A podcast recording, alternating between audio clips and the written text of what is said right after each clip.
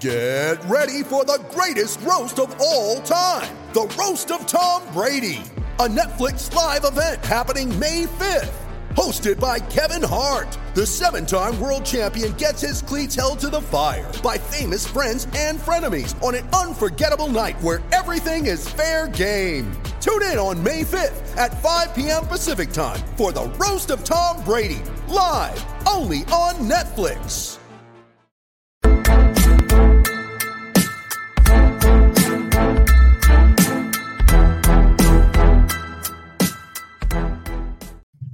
Hello and welcome to another edition of the wrap up, what we're calling the win of the season edition of the wrap up, where the Toronto Raptors just beat the Denver Nuggets 127 to 115 on the second night of a back to back after beating the Phoenix Suns last night in Phoenix, tonight in Denver, in altitude. A game not a lot of people picked them to win. And also, they were without Fred Van VanVleet. So, just a really incredible showing. Um, having some echo here. Not sure whose fault that is, but just so you guys know. But yeah, a uh, couple things I did not have on the bingo card tonight. I'll tell you right now. One of them was Armoni Brooks getting the start, as well as Precious Achiuwa, which is weird, especially after Nurse kind of answered a question pregame about why he liked Birch in the starting lineup and and Precious and Boucher off the bench together. So that was confusing. Not saying it was a bad decision, but it was uh, it, it was a decision. The other thing I did not have on my bingo card, Don is shaming you right now. Um, the other thing I didn't have on my bingo card was random, but Chris Boucher um, bringing up Grit- Brittney Griner, who's in Russia, currently detained in Russia, in his post game press conference. Shout out to him. Didn't really know he was political like that and was very surprised by those two mm-hmm. things today. But I got Kyle Brickman today, mm-hmm. and I think what's best is like, why don't we go through a bunch of players today because it felt like everyone showed up and really just like they got a sustained effort from their bench, especially who pulled them together in that fourth quarter. But who do you want to start with? I, I I would be it would be disingenuous to start with anyone other than Pascal. I know it's weird. It's like feels kind of buried because the end of the game didn't really feature him. They went on this huge run and each like mm-hmm. there was a point in which I thought he wasn't going to check in for Banton. Like they were just going to close the game without right. Siakam on the floor. Um, but he did carry them for stretches again, like Gary did last night, um, through poor shooting stretches. So this team is really settled into I think you're muted.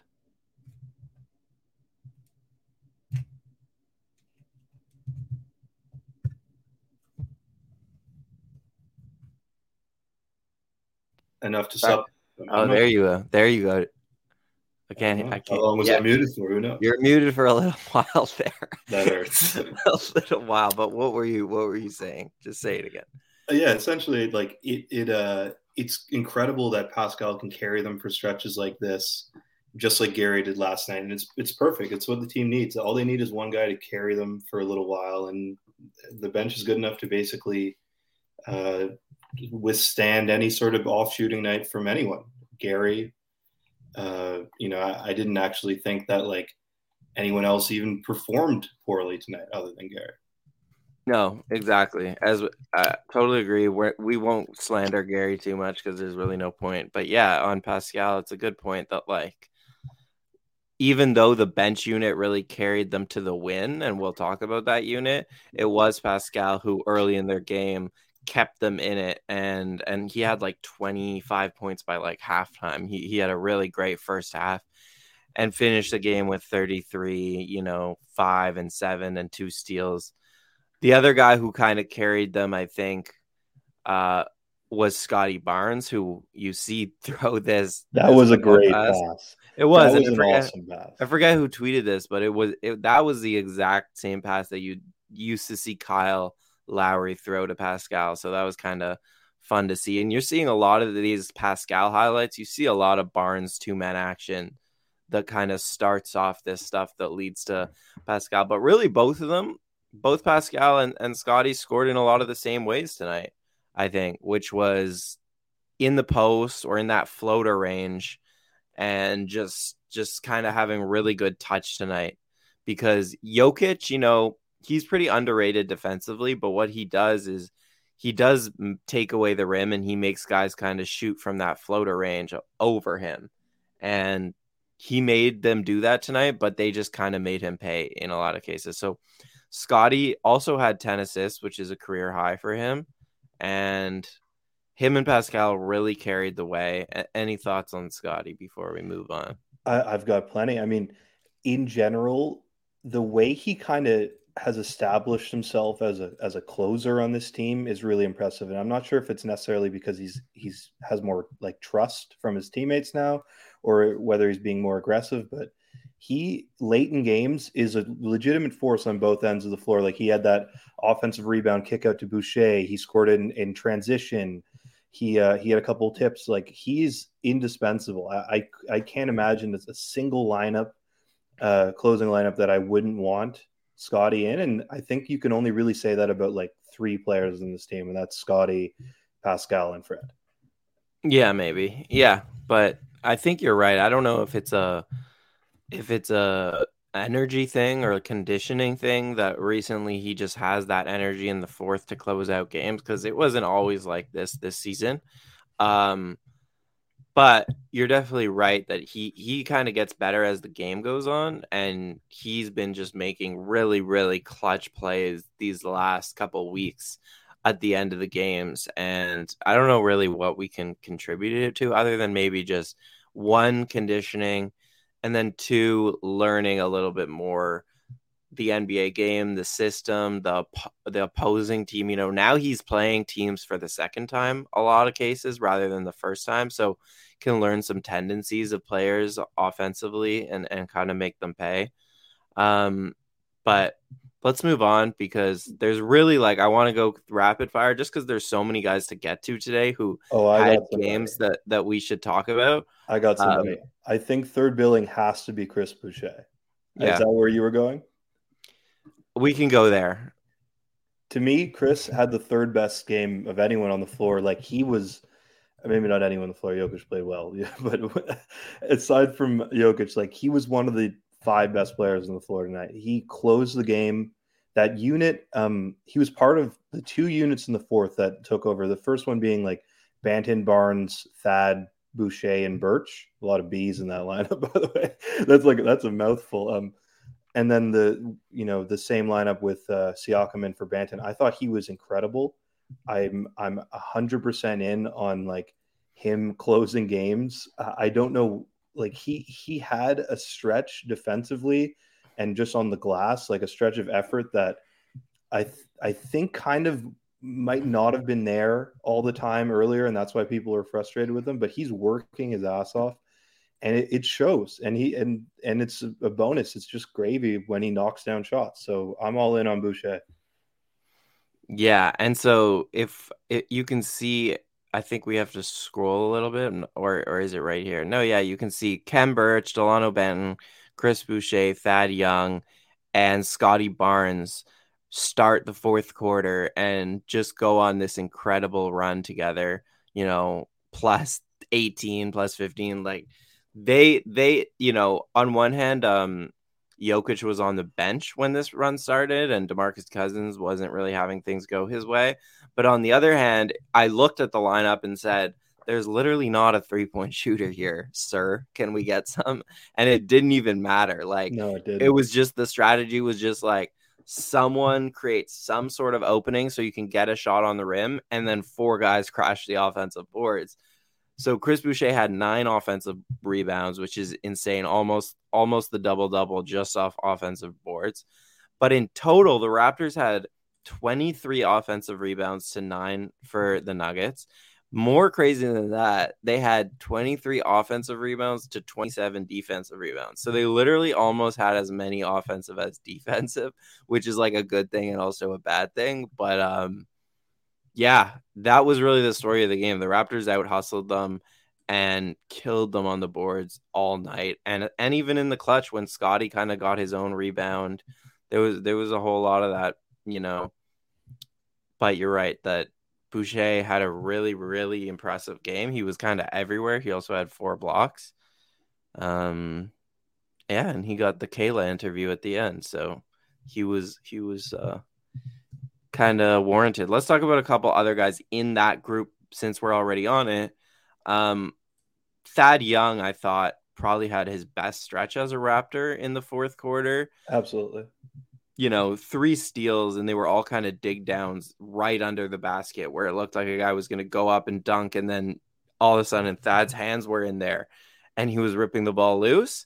And then he was taking it the other way and making good plays in transition. He had the alley oop to, to, um, Khem Birch. He had this little nifty floater. He had the floater for the and one.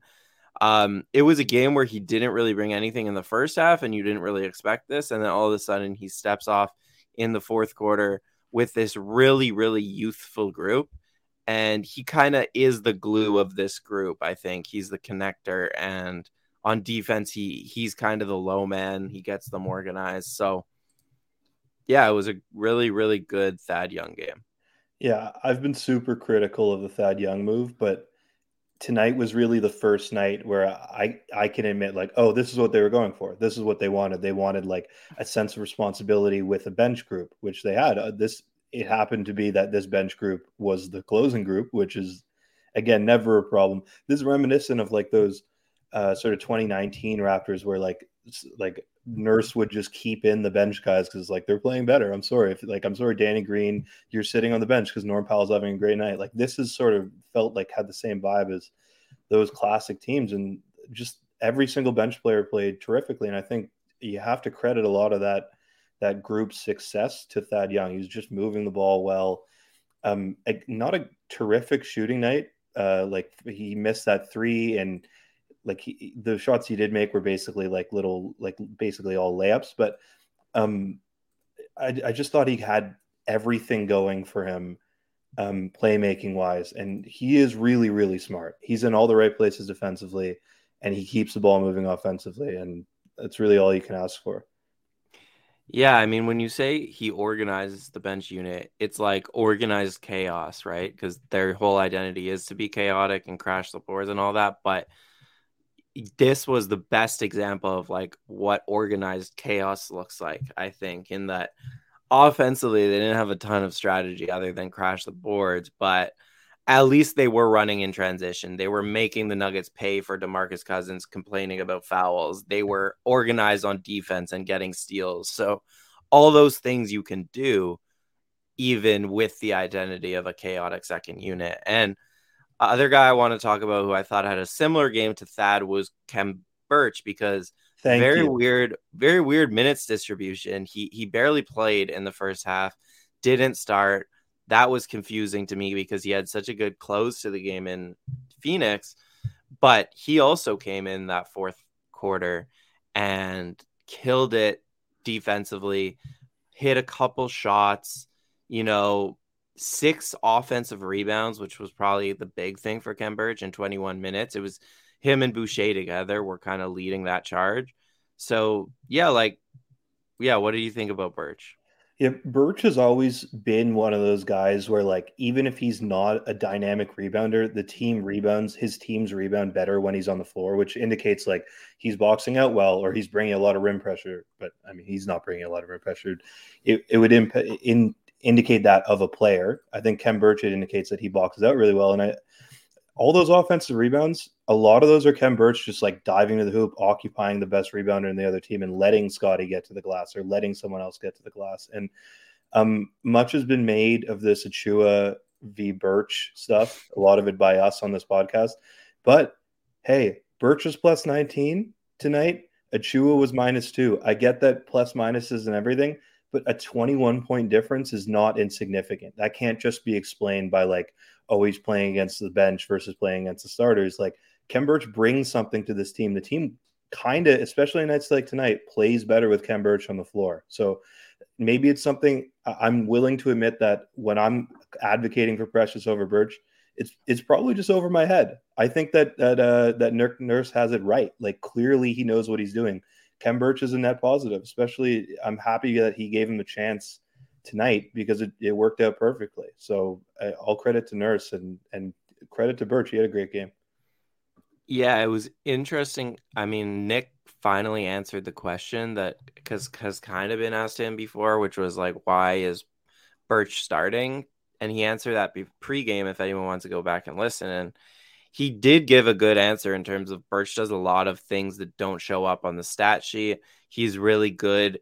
I think he likes in the pick and roll, for example, when they guarded uh, Booker last night, when they trap or double in the pick and roll. Birch is smart, so he can make split second decisions after that double. Do I go to the rim? Do I go to the corner? Like, where does the next action go? I think he makes those decisions much quicker than Precious does. Um, but I thought what was interesting today is is like we've had this conversation so much recently. You're right that Birch was better than Precious tonight, pretty clearly. Um, Precious went four for six from three, though. Shout out to him. No, I, I did want but, to mention that. I didn't yeah.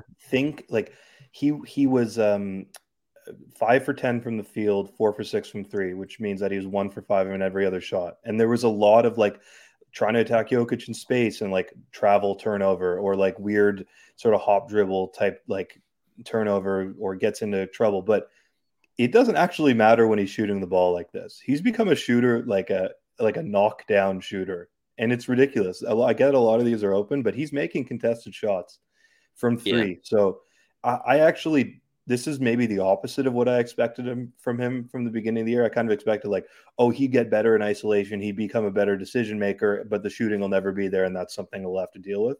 It it actually went the other way. It was like, oh, he's act he's he's kind of an excellent shooter now, um, and he's he still has terrible decision making problems and he still makes all these weird rookie mistakes or young guy mistakes so i guess again that shows how much i know and also on top of that like i don't know. It, it, it gives me hope. All he needs to do is clean up a couple things and he could be a real potent threat for this team. It's really interesting the shooting. Like i'm not i'm not all the way there in saying like he's reliable yet because sample sizes with three point shots kind of have to be bigger before it levels off. But people have been saying like Blake Sweet is is kind of makes the point that I was going to make. People have been saying like, "Wow, since the All Star break, Precious is shooting it well." Like he's shooting over forty percent going back to January first of this year, and thirty eight percent on the season. I didn't even realize that until this tweet, but it's it goes back like how well he's been shooting the ball. So definitely a very useful skill even when like on a night like tonight he he's not like at his peak defensively or within the paint but back to the boucher or the the Khem precious thing is just like you know precious getting the start today was very encouraging to me because it shows that seems like they're just going to go matchup based going forward here and i think it's right to think that precious is a better matchup on Jokic than uh, Khem is, just because he's a little stronger than Khem and he can fight for post position a little bit more. You know, there's going to be matchups where Khem is is better. I think against quicker, you know, teams that play in in the pick and roll a lot, like a Phoenix, that spread you out, make you make multiple decisions, multiple actions. So that's all I really want to see is like rather my complaint was really like why is Khem guaranteed these starter minutes and so it seems now that the coaching staff is going to be more matchup based, which is kind of what I like. And and anyways, this is kind of a stupid argument because OG is supposed to come back this week. Fred is back, so they're obviously going to go to back to that normal starting five, and then we can stop having this argument. Yeah, and I look forward to it. I look forward to when the bench isn't an issue, and I think honestly, like we're getting close to the point where I have a lot of faith in this bench. And just one last thing on Achiuwa, it's still worth noting he has the fifth worst true shooting percentage in the entire NBA. So I get that he's hitting threes. Mm. The analytics still absolutely hate him. And Andrew, I agree, but he had a good night tonight. Khem had a terrific night tonight, and he was he was like plus 14 in the fourth quarter, like whatever, plus 18, and in the stretch he played. Like, I mean, what do you want me to say? I don't know what to say. He was good tonight. Yeah. I also don't know if uh if uh this person where I oh Steve Lamb. Nope, sorry. Let me find the tweet. If Steve Lamb wants to explain this comment, but uh, I'm I'm I'm looking forward to hearing the breakdown on this one because I disagree. Uh, okay, I thought Banton was kind of fine today, better than kind of past showings. He had five assists, but nothing really crazy stood out. Uh, any thoughts on him, or can we move? I, I, I would give him more credit than fine. Again, I, I think that like once you're part of that group that goes in a run like that against good competition, like this is a great team. I'm gonna give him. I'm gonna upgrade him from fine. And he also had that to good to what? What's your yeah, up- and he did have that one really like late in the shot clock bucket over. Uh, I guess it must have been Cousins, like really tough take. So that alone brings him up from fine to good. Okay, he's he was good tonight. Fine. Um, Armoni Brooks, I thought was good tonight, even though he only went one one agree. for four. Definitely surprised me. I kind of thought he was more of this three point shooting specialist because that's mostly what we heard. And he's also a shooting guard in a point guard's body. Like he's really skinny, really small, but he has really good hands defensively. I think that's what stood out to me more than anything. Two steals, a whole lot of deflections tonight, and just like moved off the ball really well, really smartly, knew where to be, relocating. Yeah, and defensively really impressed me. So Armoni Yeah. Brooks, like I, I thought it wasn't a bad decision to start him just from a like perspective of he's on a 10 day and they haven't seen a whole lot. So you got to make a decision soon on, on him and you might as well get some more reps. I did not expect him to play 22 minutes tonight, but that's just a credit to him. Yeah, I think he's also the type of guy you can start because it's like he's not going to harm you offensively by taking bad shots, Mhm. and he's a good shooter, so he spaces the floor. Um, I was really impressed with him. Uh, he has a six nine wingspan, so even though he's only six three, he's still long. He still gets his hands like all in the lane, and um, I kind of see like he he's a better playmaker than I expected. I kind of get like a Norman Powell vibe from him. Do you, do you see that? Like maybe I don't know. He didn't really get the chance to show off his athleticism, but I thought he kind of moved like Norm and has a similar body. Mhm. Um, so I- I'm all, I think they should sign him for the rest of the season. I, he's a relatively proven shooter, and they need guard help. Who knows how long Fred's going to be dealing with this injury? So I'm all in. I think they should. They got to lock that dude up like uh as soon as possible. Yeah. I also think like you'll remember in the championship season, Jodie Meeks minutes where they just needed to drop a three and, and get someone in. Like they don't Yeah. have that anyone right now on their bench who they can drop those threes for. I think he if he were to get signed for the rest of the season, like realistically in the playoffs, that could be his role. Um so yeah, I, I don't think that's yeah, I, I agree with you. Like from the names I've heard right now, I think Yeah. just Not a lot of winners out there. Like we, I'm, I'm happy with Armoni Brooks compared to the rest of the field. for sure especially in terms of just it's it's a really good fit for what they need and when one of their guards goes down they they obviously need depth at that position they need depth at the shooting just anyone who can shoot and for him to step into starting lineup in Denver like that and play that well that just shows that like he has some composure he's ready for the moment and yeah really good game from him Do you, do you buy in? Can I ask you? Do you buy into this like um, it's hard to play at altitude thing? Because all these guys like already go to train at altitude anyway. They're in such good like the, the like playing in Denver was tough in the early '90s because it's like guys were like chain smoking at halftime for the previous Right. decade of basketball. But like I don't know if it's that hard to play in Denver anymore. I don't believe like I don't think that it. Everyone's like, oh, it's well, we're up at altitude. Like I, I don't know. I don't. I don't believe in it. I don't believe in it. I I kind of believe in it, like just in the sense that your legs probably get a little more heavy than normally. But yeah, you're right. Compared to like the chain smoking halftime days, it's probably a lot less significant than it was back then. And like, well, like we talked about last episode, the Raptors are one of the most well conditioned teams in the league. I didn't think it affected them that much. I see on the timeline every single freaking Raptors game, people being like, at some point, people being like, looks like the legs are getting heavy. Looks like the Raptors are just too tired for this one. It's like you can't say this every game. Like there's just other teams are going to go on runs. It can't always be the excuse that the Raptors are getting tired. Um, No, no. Let me just say this. I'm not saying it doesn't affect you at all. I'm saying there isn't as big of like a home court advantage as people claim. No, so, you believe the Earth is flat. Is like I don't. I don't believe that. Like the um the the the like Nuggets like live there half the year, and it's like oh they're way more accustomed to this. is a huge advantage. Like I, I don't know. I think it affects everyone equally. I I don't, I don't buy it. Yeah, well, modern medicine is too good. Lee Lee is is feeling you, so that's all that matters, man. Um, okay, last thoughts on the game. Anything we didn't hit on on the game? No, I'm, I'm happy. Okay, well, I'm gonna give you the esteemed honor of picking. Oh, okay. Of picking the Can-Am Taxman of the Night. You know, the TSN broadcast gave it to a combination of Siakam, Barnes, and Boucher, which was a real cop out answer, TSN. Um, who is your is it one of those three? Are you going off the board here? Who are you picking? I'm gonna go uh I'm gonna go on the board. I'm gonna go Chris Boucher. I'm 100% in on Chris Boucher. I thought he had a great night. And again, th- this is sort of like Taxman to me means who performed way over expectation.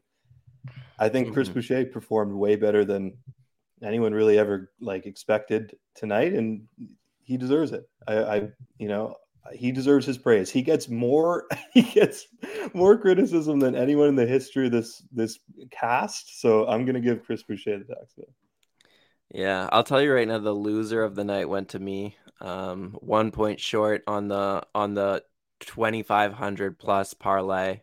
So loser of the night goes to Oren because Jokic didn't score 27. He scored 26. But tax man of the night goes to Chris Boucher, who scored um, 21 points on 8 of 15 shooting, along with nine offensive rebounds, 13 total rebounds, and four blocks. Yeah, Chris Boucher, man. Great, great stuff. And for all you listeners, go to canamtax.com. Tax season is it's started. It's it's here. I think you got to get it done by April in Canada, and uh, yeah, Can-Am Tax will help you get it done, and they'll they'll actually get you the money back that you deserve. So don't try to do one of those cheapo free TurboTax options. Go to canamtax.com and get back the money that you so desperately deserve. All right. Um, other than that, we wanted to keep it to a short episode tonight. It is the second back half of a back to back, and it's midnight uh, in Toronto where we are. So almost ready to get out of here, but maybe we'll pull up the schedule and then just kind of go off of that. Th- say some final thoughts. Maybe we can get to a question or a comment. Um, let's just see. Not really any questions. Okay, so the Raptors have a whopping two days off. Wait, three days off. I haven't even heard of this for the Raptors. Three days off. I'm going to go sun tanning. Okay. Three days off before they are in LA to play the Clippers. Then then it says versus the Lakers, but that's at the Lakers. That's that's just I think, wrong on Google's part because I know they're on a long road trip right now. Oh, there we go. Oh, yeah, it's not. It's not. Okay. This guy long conned me. Okay. The Raptors play on Monday. So they just have one day off. Uh, they play the Lakers on Monday, then then Clippers on Wednesday, and then back to Los Angeles. We got the two wins. We got the two that we needed in this in this four game kind of kind of thing. So yeah, how how confident are you feeling about the Raptors? Um, I just know LeBron is going to see the Raptors jersey, and he like he just has another gear in him against Toronto. But um, I, am very confident. I think again, like I'm, I always like, uh, I always vacillate between like incredibly down on this team and incredibly high on this team. But I'm back in. I don't care. These are two huge wins on a road trip back to back at altitude. At least since we're allowed to say that at altitude tonight in Denver. So I'm I'm 100% in. I, I can see them winning the next three pretty easily. And 20. Philly Philly has sort of mentioned um, that they're going to be like strategically resting Embiid and Harden specifically because they want to avoid the Nets in the play and just the way the seating works out. So or the Nets in the I guess would what would be the first round, the way the seating would work out. So uh, who knows if they sit against Toronto, that's a win. Chicago will be a close game. It's the second night of a back to back on the road. Who knows? And then then they get into Cleveland where it's like it's yeah. probably the biggest game of the season. That right. Game is going to determine seeding. So for sure, big stretch here. For sure. Um, worth noting that the that the Cleveland has the tiebreaker already over Toronto. So even if Toronto ties Cleveland, they would have to actually have a, a better record than Cleveland by the end of the season. But uh, yeah, I agree with you. A couple of things to note here. Who guards LeBron James? Worth noting that OG is supposed to be back on Tuesday.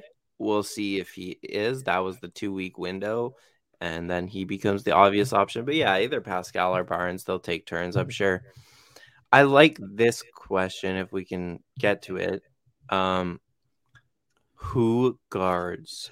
The the the biggest advantage the Raptors have is like um, the the vaccine mandates in in Canada dictate that Kyrie Irving can't play. I'd say maybe the second biggest advantage is that I I think the best lineups for the Nets are going to be super guard heavy, like Kyrie and Curry on the floor at the same time, just because they'll need the shooting.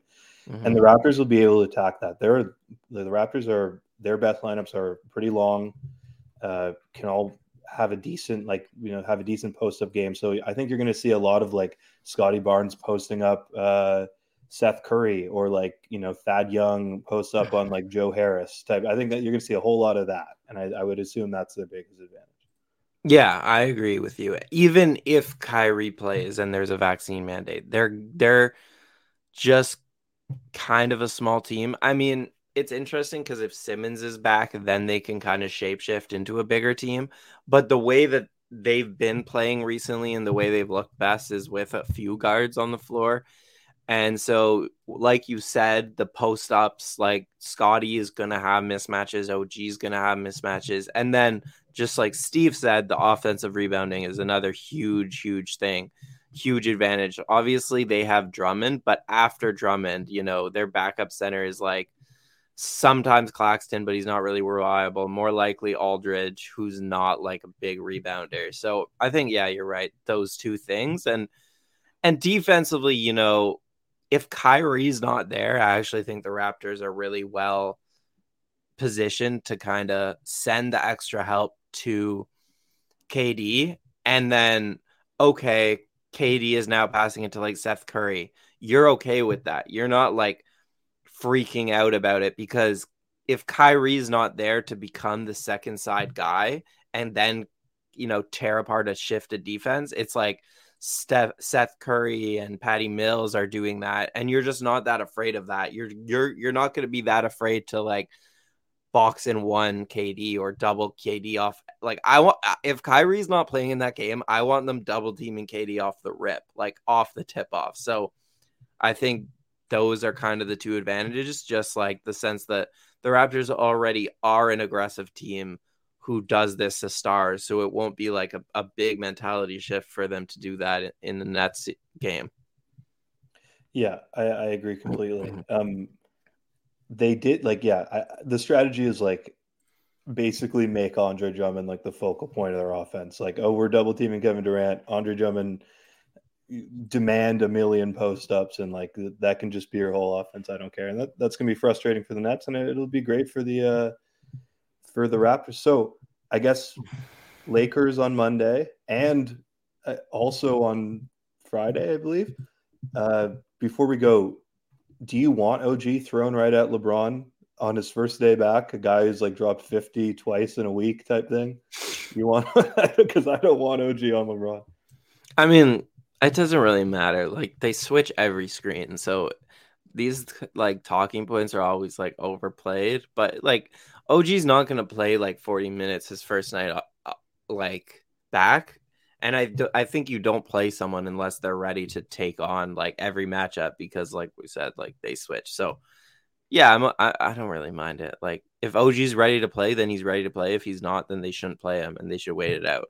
That's kind of where I'm at with that. But yeah, the the Cavs lost today, by the way. So the Raps are only one game back of them after today good stuff. We got to get out of here. It's it's past midnight.